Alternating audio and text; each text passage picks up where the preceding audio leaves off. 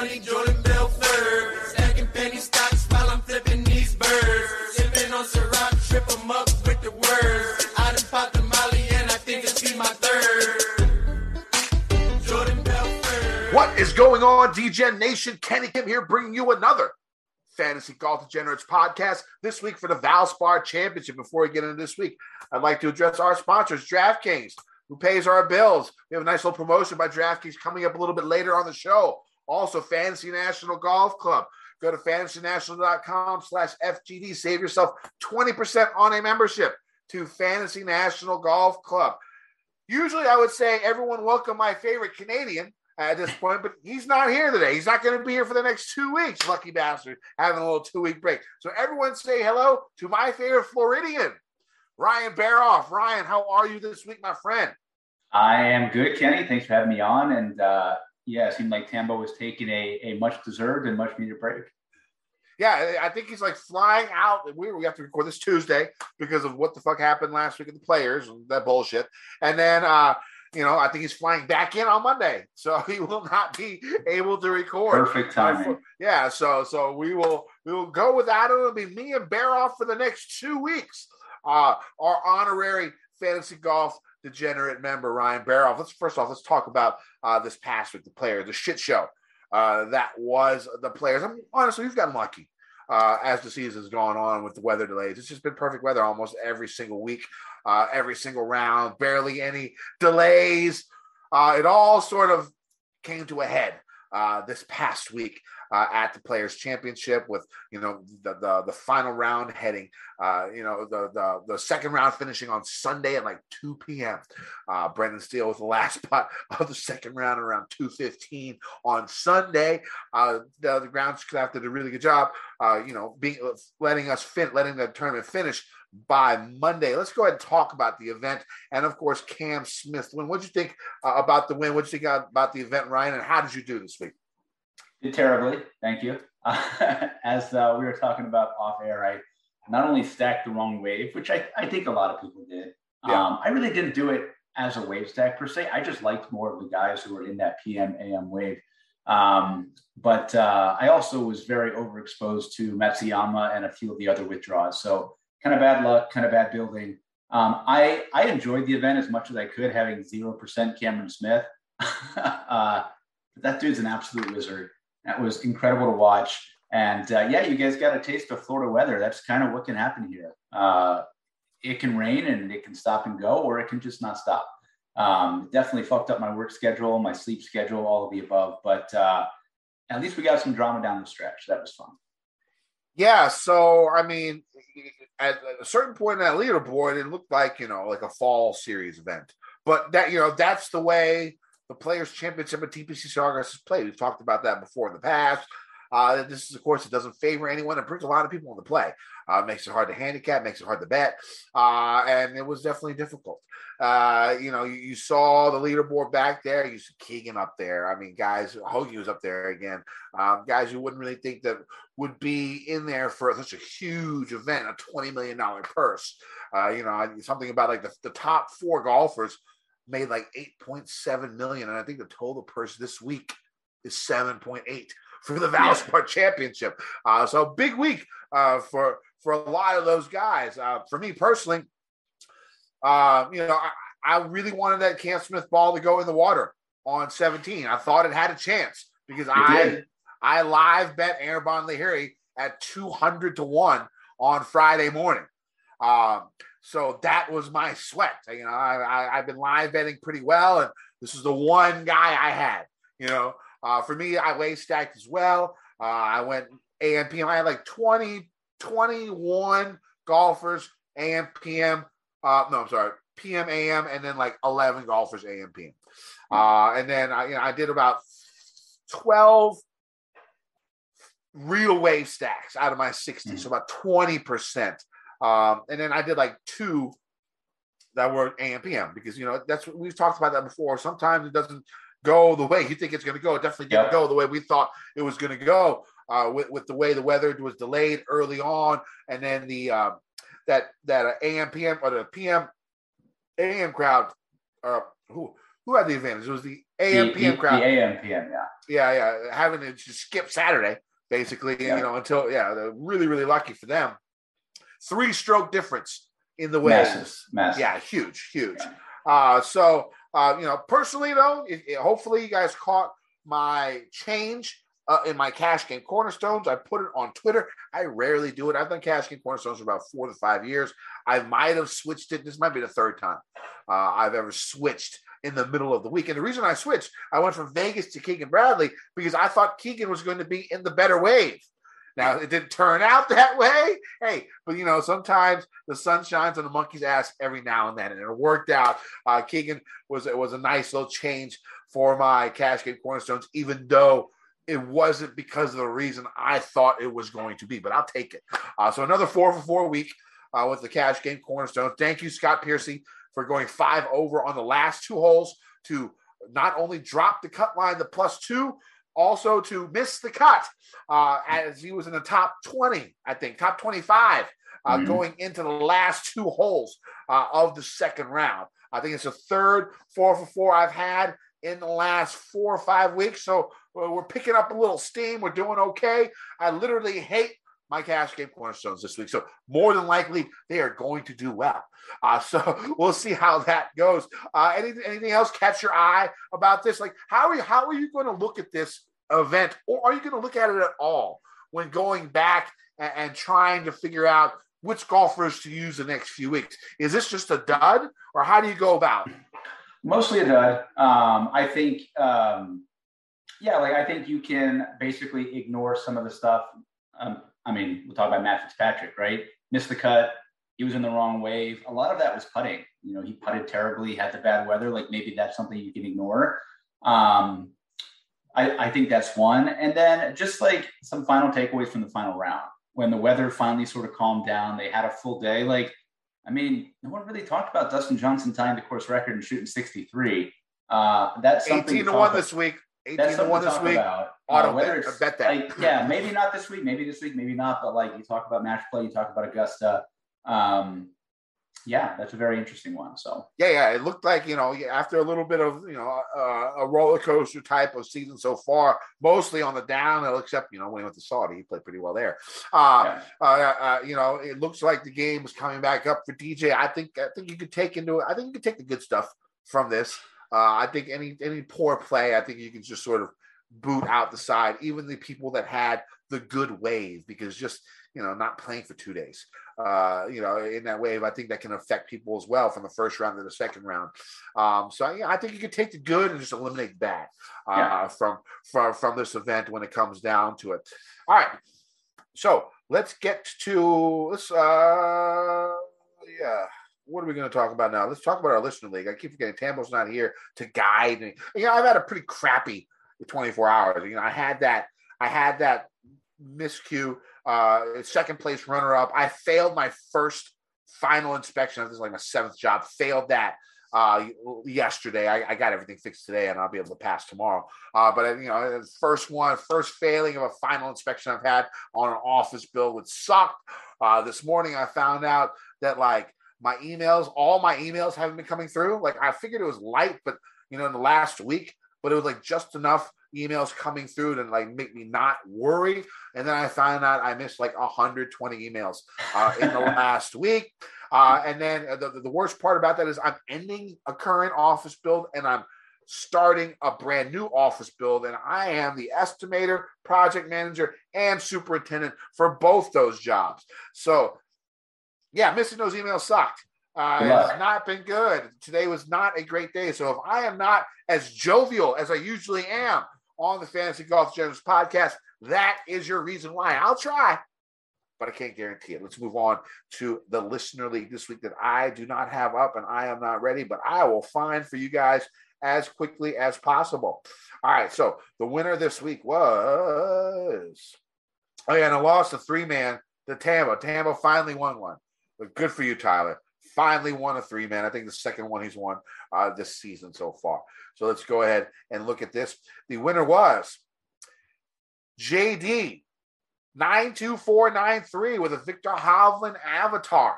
up there. Hovland with like 2,750 strokes gained. Ball striking this past week, looking real strong out there from tee to green outside of around the greens, which, you know, he is second to last in the PGA Tour this year in strokes gained around the greens. Now he's last, just so you know. Oh, is he dead last now? He's dead last now. Yep. There you go. All right, so JD 92493 with the Victor Hovland looking stone picture, which is every picture Victor takes. He looks high as shit. I don't know what it is. Oh, and then Victor, before we get into this, what did you think of Hovland and Dahman against Berger? You know, usually it's Berger the one who's the cop. It looked like it was the tides were switched on that one. And I think Hovland and Dahman were sort of in wrong. It didn't look like it was the place they wanted him to go back. Did not look like the correct place. What did you think of it, all that? And mad respect to the PGA Tour for actually posting that whole entire encounter. Yep. I like that. That was nice of them to do that. Usually they just sort of blur those out and try to make all these golfers perfect and stuff like that. And that's just not the case. What did you think of that little episode with those guys? Yeah, it was interesting. I think it's hard to tell from video. It's hard to tell from the shot tracer, which is not always accurate. I mean, I believe all of them had positive intent. I think Berger said, I think it crossed where he thought it crossed, and from where Hovland was standing and Joel Damon was standing, I think they felt that way. But at the end of the day, it's 2 against 1. Like, that's it. Like, yeah, he had to go back. It's 2 against 1. I think they compromised somewhere, but like, he's not going to get that drop when the two of them say no. Well, actually, the guy said, the rules official came and said, "You, Daniel, it's your choice. It's your shot. You pick where you want it."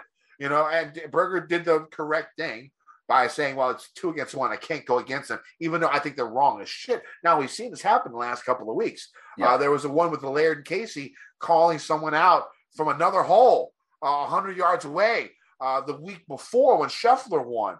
Yeah. Now, do you think this is normal? I think it's normal. I think this happens a lot more than people will see. We're just seeing it more on video now. Or do you think there's an uptick in this type of situations, and is there a reason for it? I think there's an uptick because more guys been in the water.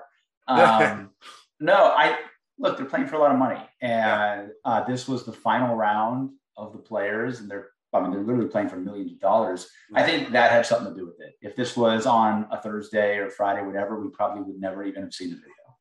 All right, I agree. Sorry, JB 92493 for breaking away, but your listening lineup was the winner, and it was solid. You had Victor Hovland. Had to have Victor Hovland there if your avatar is going to be high-ass Victor Hovland. So we had Victor, 96.5 points, finished in 9th place. Cameron Smith, the winner, 8% owned, 121 points. Scotty Scheffler, who just barely made the cut, but made the cut, 26.1%, 61 points. Sung J M, who made the he made the cut as well, 11% owned, 56 points. Adam Hadwin, who might be a favorite this week, 6.6% owned, 79 points. And Seaweed Doug Kimchi, 0.5%, 86.5 points. What'd you think of the lineup there? I mean, that could have won GPPs. I think, like that's, I mean, not just having Cam, who was low owned, but Victor Hovland was fairly low owned. Doug Gim was obviously not owned at all, and kind of hung in there. Like, he didn't have a great Sunday, but I think he still finished close to the top 10. Yeah, that was a good team. I didn't have a lot of those guys. As I mentioned, I had 0% Cam Smith. I also faded Sung J M, even though he faded on the weekend. I had Hadwin. That was one that I had quite a bit of. But yeah, I mean, very solid team. Good lineup there, brother. JD, we will put you in the 4-man this week with myself, Tambo, Ryan, and you to see who can go win that this past week for bragging rights in like $3.70. So, you can't forget about the money. All right, so let's get to this week. Valspar Championship, another Florida course, moves to Tampa, around the Tampa. Tampa, great place, great strip clubs. Oz is a strip club that I went to down there. If you're ever in Tampa, go to Oz. It's great. Let's see, the last time I went there, I will tell this story before we get into it. The last time I went to Oz, it'll be the last time I ever bring, I know I'm getting old now as I'm telling this story, because the last time I went to Oz was in the summer, went there for a little mini vacation, went back down there, bottle service VIP. That's just how I roll when I go to the strip clubs. And, you know, I gave the big guy in the front who was seating people at the VIP game $100. So he let me pick every single girl that I wanted to come sit with our group. So, you know, I'm picking, you know, the hottest girls there is. And really, really, like, you get 9s or 10s at Oz. And so I'm there. You know, there's one girl that I really, really, yes, she was beautiful. So yeah, I'm going to take her back into the champagne room. You guys know what happens in the champagne room. But she just kept bugging me about, you want to bring my friend? Can we bring my friend? I mean, she was hot too. And I was like, fine, fuck it.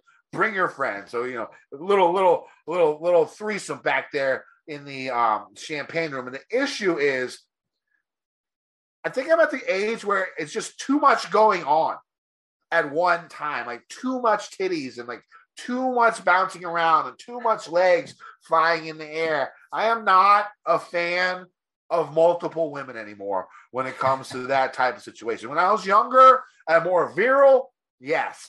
But now I think I am getting old. I can't do that anymore. And I don't want to pay double the price. I'm sticking with one woman at a time.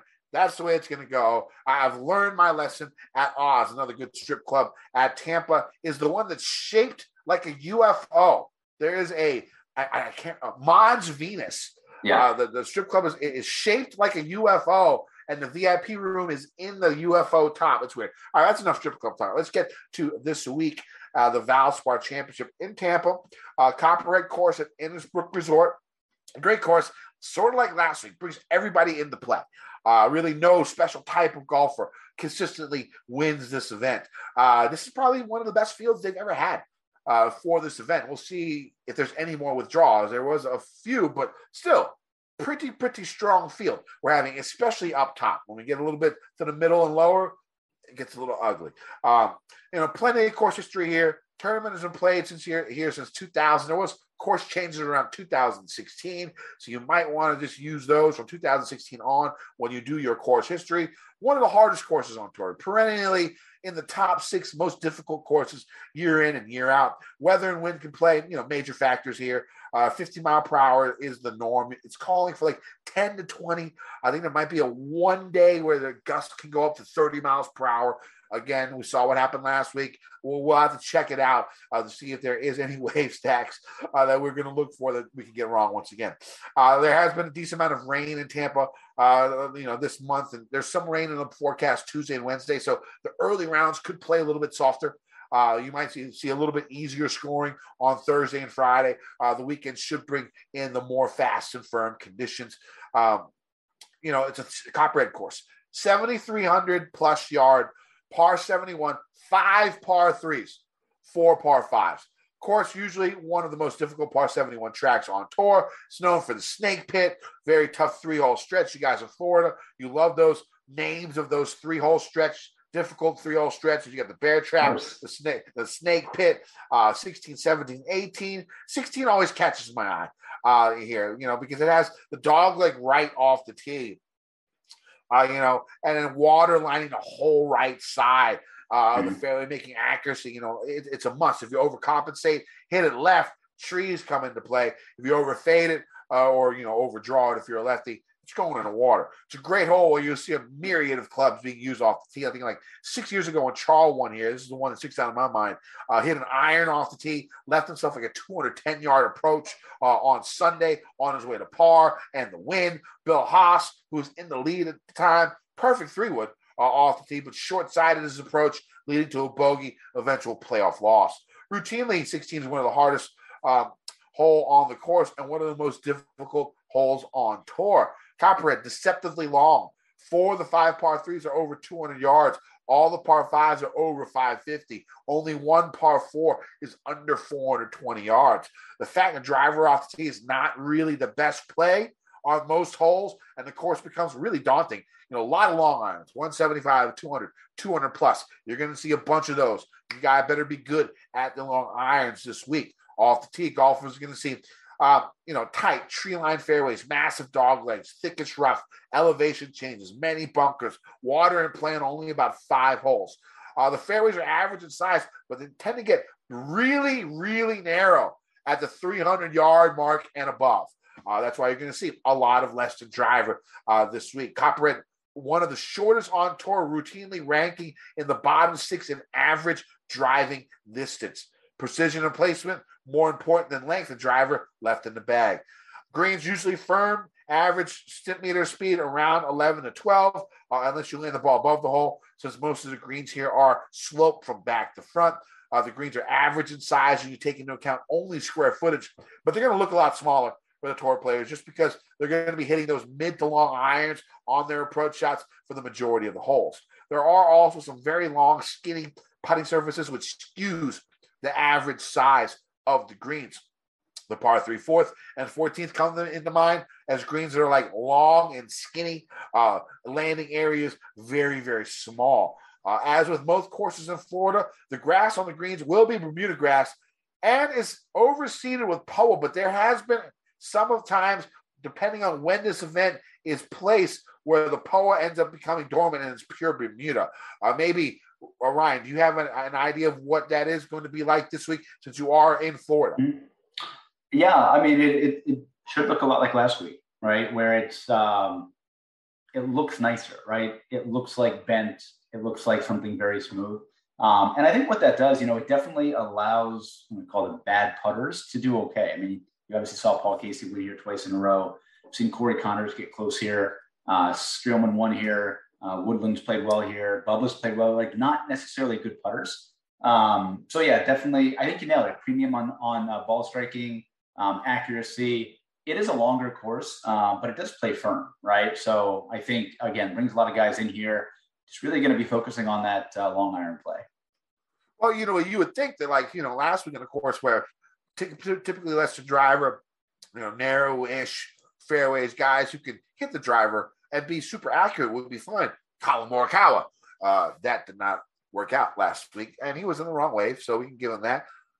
But I'm probably going to go back to him again this week. Let's go to this top tier. Before we get to the DraftKings tiers, let's go ahead and pay some bills.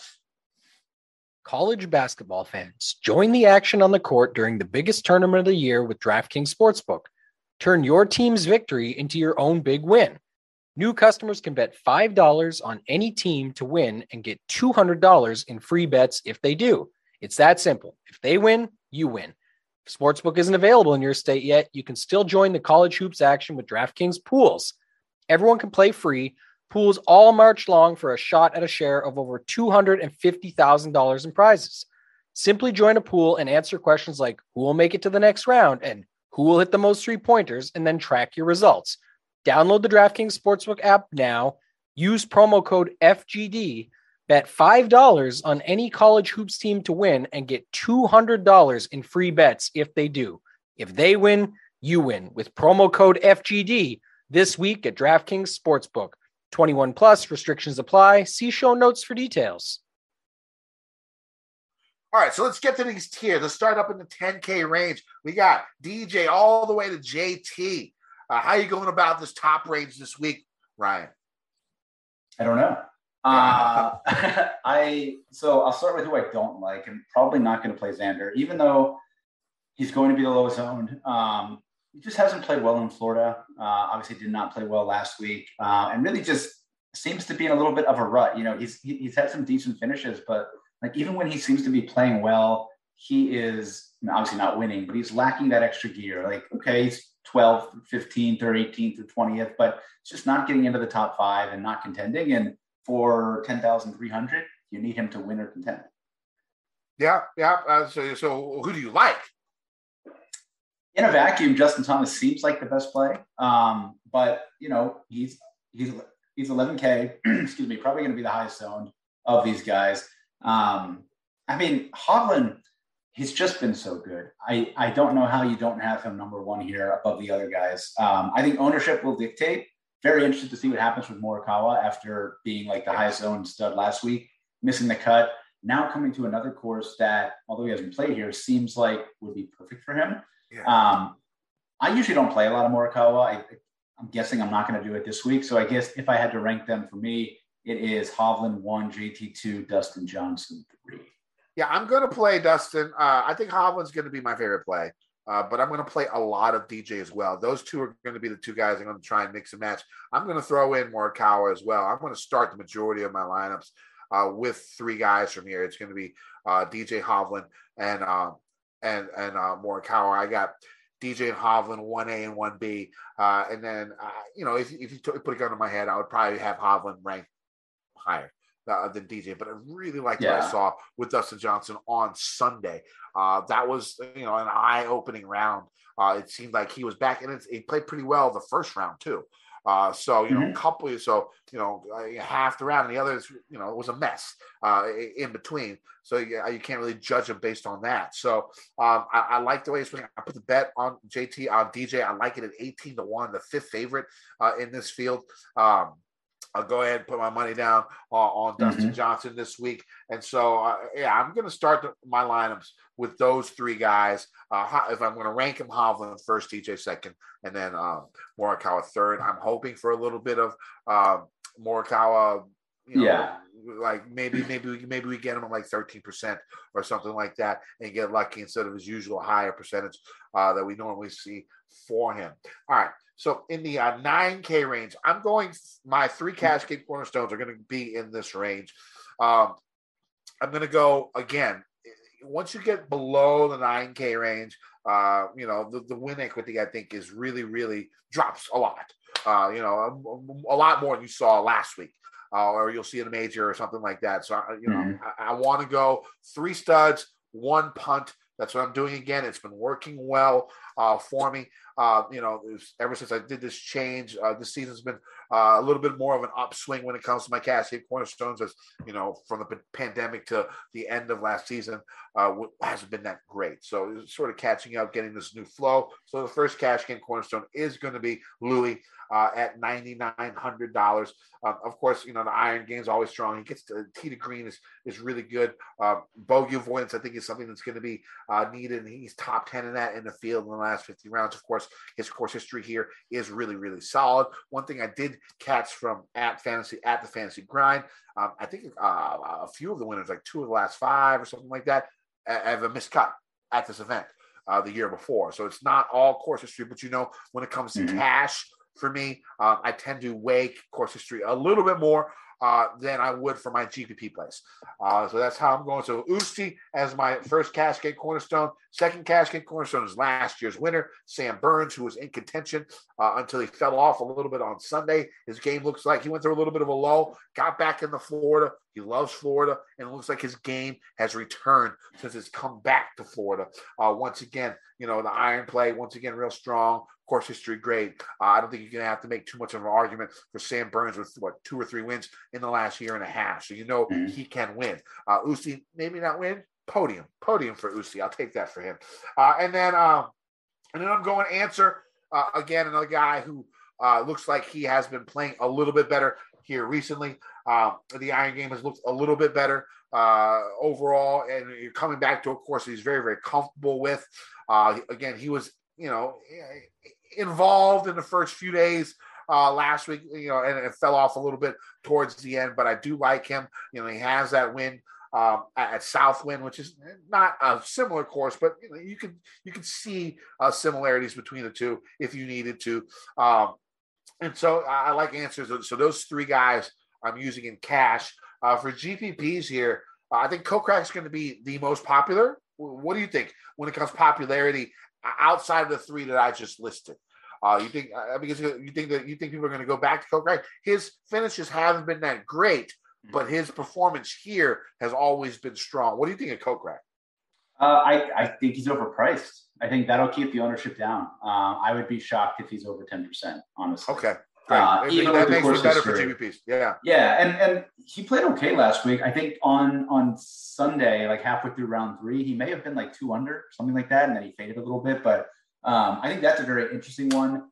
Curious to see the ownership on Matt Fitzpatrick after burning everybody last week at a much lower price.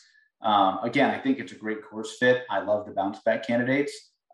If he is 8, 9, 10% owned, I'll certainly be overweight there. I think I'm going a little different. My favorite is Burns also. I think he just has a lot going for him here. Ancer makes sense, but I expect the popularity. Yeah. I think the one guy that I like that I'm not going to play is Shane Lowry. I just think he's due for a letdown. Stats are great. Seems like he makes sense here, but I think he's played a lot of weeks in a row now. I think he's just kind of ready for a break. I'm not going to play Louis. I think he's overpriced. Iron play wasn't great last week. He didn't even putt that well. And if Louis is not going to gain 2 or 3 or 4 strokes putting, he's not going to do anything for you. Like that's kind of what you need out of him. I think one thing about Louis is this is the first time we'll see him in back-to-back weeks this season. I think, having a little bit of flow, even though I mean, how much flow can you get after? I don't know how much flow there was. Yeah, you could be right about that, but at least he's playing back-to-back weeks. We'll see how. Well, is this going to be 3 in a row for him? Because I don't expect him to skip the match play. So maybe he is. He's going to take an early departure here. And my God, don't say that. Don't say kind of head out to the match play. But I just think for him, if he's not putting well, he's not going to do anything for you. I'm not going to play Hatton at that price either. Very interesting one is Brooks. I kind of never play Brooks. I played Brooks last week, got bit like everybody else. Wow. But he makes sense here. Like he should putt well on these greens. His long iron play is good, but he just hasn't been good. Like, But I could see Brooks anywhere from like 4% to 12% this week. So I'm just kind of have to see that. If he's 4%, I mean, you sort of have to play him, right? He could be. I mean, everyone's going to play Burns. Everyone's going to play Ancer. A lot of people are going to play Louis. A lot of people are going double stud and then skipping this range entirely. So I don't know. Yeah. I feel like Brooks may not be popular this week. Yeah, I mean, I see that. I mean, people go, DJ Morikawa to start. I mean, it's not the worst then you got to hop down until probably mid-sevens. Yeah. Yep. All right, so let's go to this 8K range. Ryan, why don't you go ahead and start? Very interesting range here. The only guy that I'm excited to play, and it's hard to be excited to play Bubba Watson, but I think I am. He's done okay here. His form's been good. People will look at his finish last week and not realize that he actually played really well for a couple of days. He did.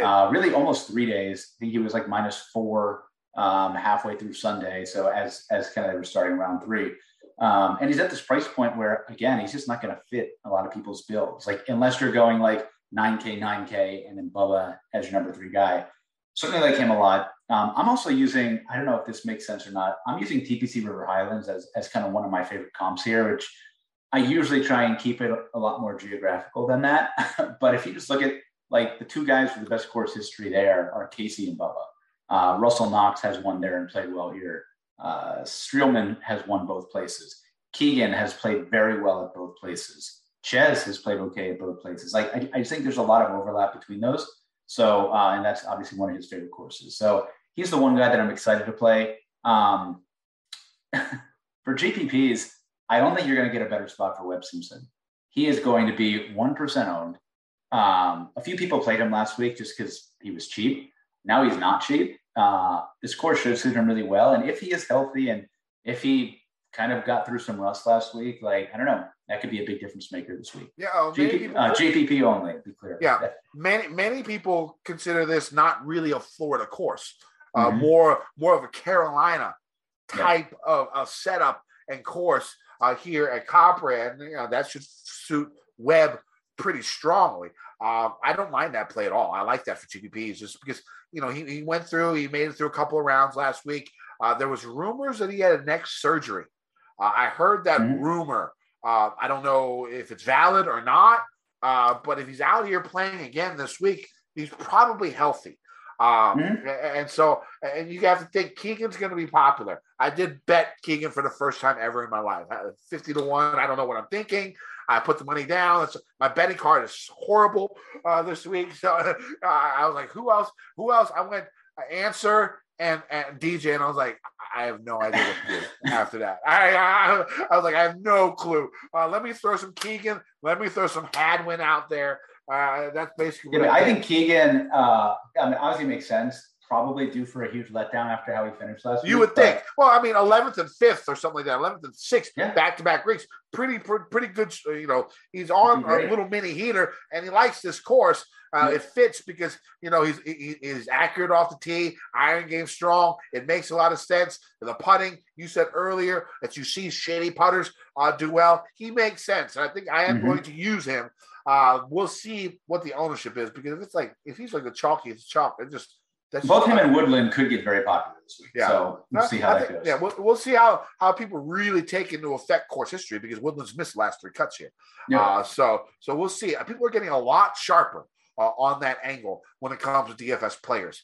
They are not looking just at course history like it did 4 or 5 years ago, right? Where it was like the second most important thing that people looked at. You know, it's sort of been pushed down the rankings there a little. What about Russell Knox?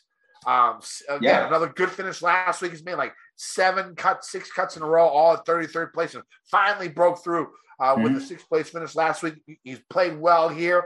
8,100 doesn't seem unfair for the way he's playing. Are you playing him?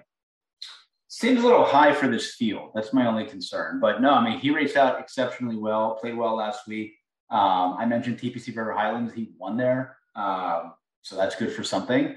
So yeah, if Knox is not going to be popular, then I would certainly probably take an overweight stance there. All right, let's go to this 7K range. Hadwin. Hadwin just jumped. Everyone's going to play Hadwin. Yeah. I think he might be one of the most popular golfers out there. I bet him at 60 to 1. If he's the chalkiest of chalk, like I said, and he's 7K chalk, a lot of times is worth the fade. We'll see what the ownership happens. Now, if you're going to stray from him, I mean, like you said, Streelman has had pretty good course history here. One guy who I don't think is going to get too far owned is going to be Molinari. You know, if you look at Francesco, you know, not bad tee to green last week. He's made a bunch of cuts in a row. I mean, this is the most cuts he's made in a row in a long, long time. And maybe his game is back. A lot of the courses that he made the cut on, a little long, you know, Genesis Farmers made the cut, longer courses. Now this one's not necessarily short, but you know, he's going to be more in tune with how everyone else is going off the tee because it is a true lesson driver course. So I do like Molinari in this top end. Who do you like in the top 7K range there? Yeah, pretty similar. I mean, I think I'm going to play Hadwin. Just going to have to get unique with builds and all of that. You mentioned Streelman, big fan of him.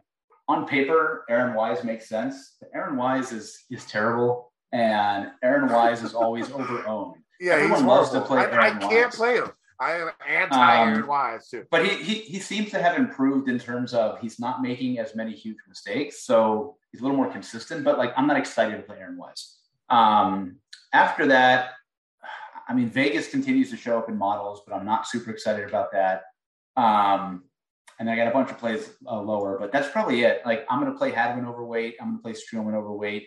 That's probably it from that group, you know, above. Well, why don't you go down to the 7K range, the lower 7K range? Go ahead. So there's a few here. I have a few. I like more people. So you saw Doc Redman. Yeah. So you saw Doc Redman show up last week. And again, I'm not putting a ton into last week. But he held his own all weekend. He was playing with Rom. He was playing with JT. Like, he was in really strong pairings and playing really well all weekend.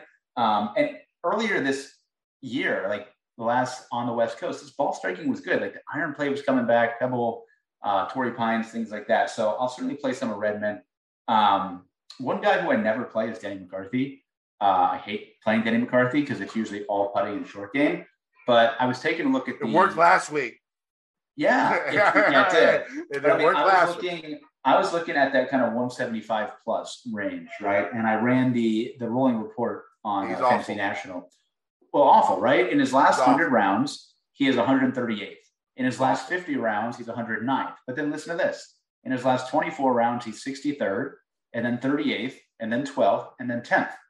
So does this mean that he's improved his long irons? I guess. Is it sustainable? Maybe, but that's the trend that I like to see. And if Danny McCarthy can hit long irons, he's going to be in the top 10 here. Like, there's no doubt about that. So I like him. I like Redmond.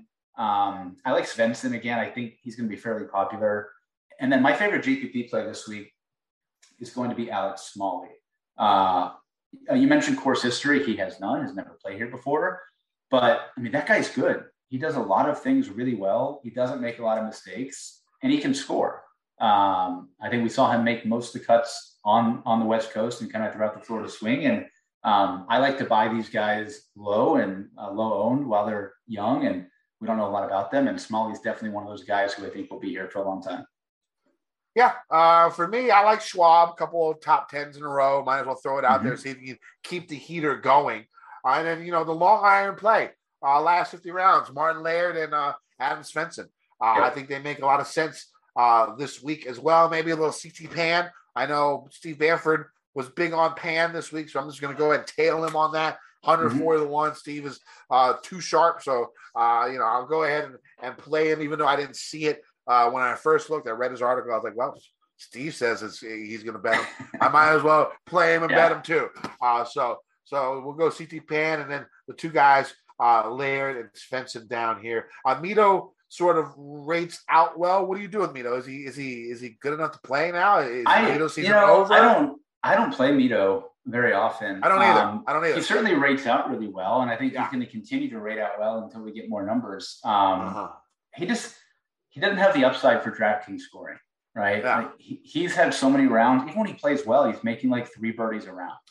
Like, but not many bogeys. Not many bogeys. And that's the thing is, you know, you see a course like this where it could be single digit under par wins.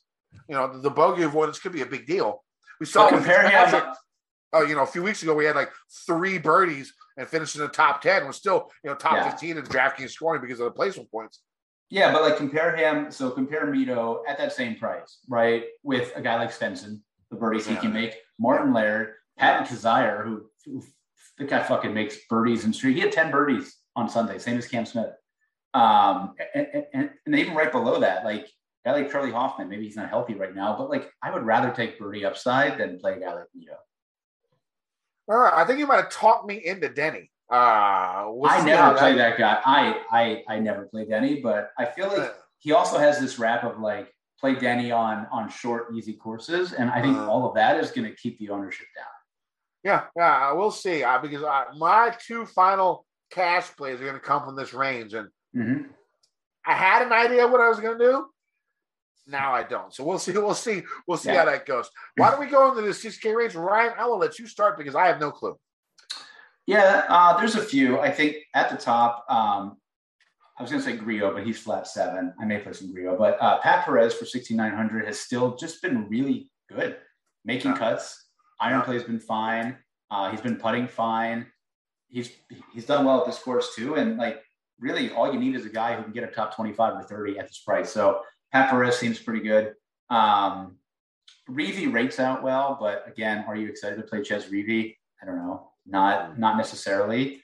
But I mentioned this kind of when we started, but my play this week is Kramer Hickok. I think he'll get a little bit of steam. Mayo may have bet him and he's going to be talking about him, but still like for 6,500, he's going to be like 5% owned, 6% max. I bet him at 351, just a crazy number. He's been really good. He gained 5.9, I think, ball striking last week at the Players in that field. Yes, he was in kind of the better wave, but that is nothing to bat your eye at. He's been really solid for really the last 8-9 months. And I mentioned using TPC River Highlands as a comp. He lost in a playoff to Harris English there. That was his best performance. Had a couple good fall swings. So for 6,500, I don't think there's anybody else down here who I would play above Kramer Hickok. Yeah, I mean, I got him at 250 to 1 on DraftKings Sportsbook. I'm going to go ahead and put that bet in right now. There you go. There you go. I'm going to go and put that in. For me, my final cash game cornerstone is going to be an old man. It's going to be Bill Haas. I have the punt somewhere. I do like Hickok. I play him in GPPs. But, I mean, at some point in time, I had the punt. He's made 4 of his last 5 cuts on tour, 6 of his last 7 here at Copperhead Resort. Like I said, I am not the biggest fan. But can he make any birdies? I don't know. I don't care. Just make the cut. That's all I care about for my cash game cornerstones. He's going to be my cheapest by a lot. So we'll go ahead and use Bill Haas, my cash game cornerstones this week. All right. Oosty at 9,900. Burns at 9,600. Ancer at 9,300. And Haas at 6,500. Still leaves you 14,600 to make the rest of your lineups. Other guys I do like. I like your Perez call up there. Are we going to play Von Taylor this week? And of course, that he enjoys. I don't think so. No, because again, for Von Taylor, it's like you have to catch an awesome short game in putting week, and I don't really want to play that game. Oh, there is one more name that I want to give you if you want to make cut for GPPs. Uh-huh. Jimmy Walker will make the cut. Yeah, I looked at him as well. Kirk Kitayama, another guy that I've been looking at. But you know, I'll go with your hook. I'll play a hell of a lot of them on GPPs. You almost talked me into playing him in cash right before the show started, but we'll stick with my guns. It's been going well so far, except for the Alex Chick idiot call that I had a few weeks ago. Other than that, it's been pretty good. So we'll go ahead and stick with Bill Haas. Hopefully he continues his good course form and cut making abilities in the last few weeks to a month on tour. All right, so let's get to anybody else you see down here in the low range. We're missing anybody? No, but I'm going to have to play these guys because if I'm doing double stud. But no, Perez, Hickok, definitely my favorite. Walker, I'll play. I may play Leviota. He gained 5 strokes. He looked okay last week. He looked better last week. He had no short game, but he gained 5 strokes approach. And again, that's a guy who can make birdies. And I would take him over Bill Haas personally. Yeah, I know most people take a lot of people over Bill Haas. I just need a made cut from Bill. Bill, do it. Let's cut do it. For me, please. Yeah. All right. So let's get to bets for this week. I'll go ahead and do my card for the week. Hold on. It said an error happened when I tried to bet Hickok. Oh, they're going to cut your Hickok line down, aren't they? That's what it looks like. Hold on. There we go. It should probably be 200. But... We're good to go. Okay, all right. Good. So my bets for this week are going to be Dustin Johnson at 18-1, Abe Ancer at 35-1, Keegan 50-1, Hadwin 60-1, and then CT Pan 140-1, Schwab 150-1. Got it. I also have Hadwin.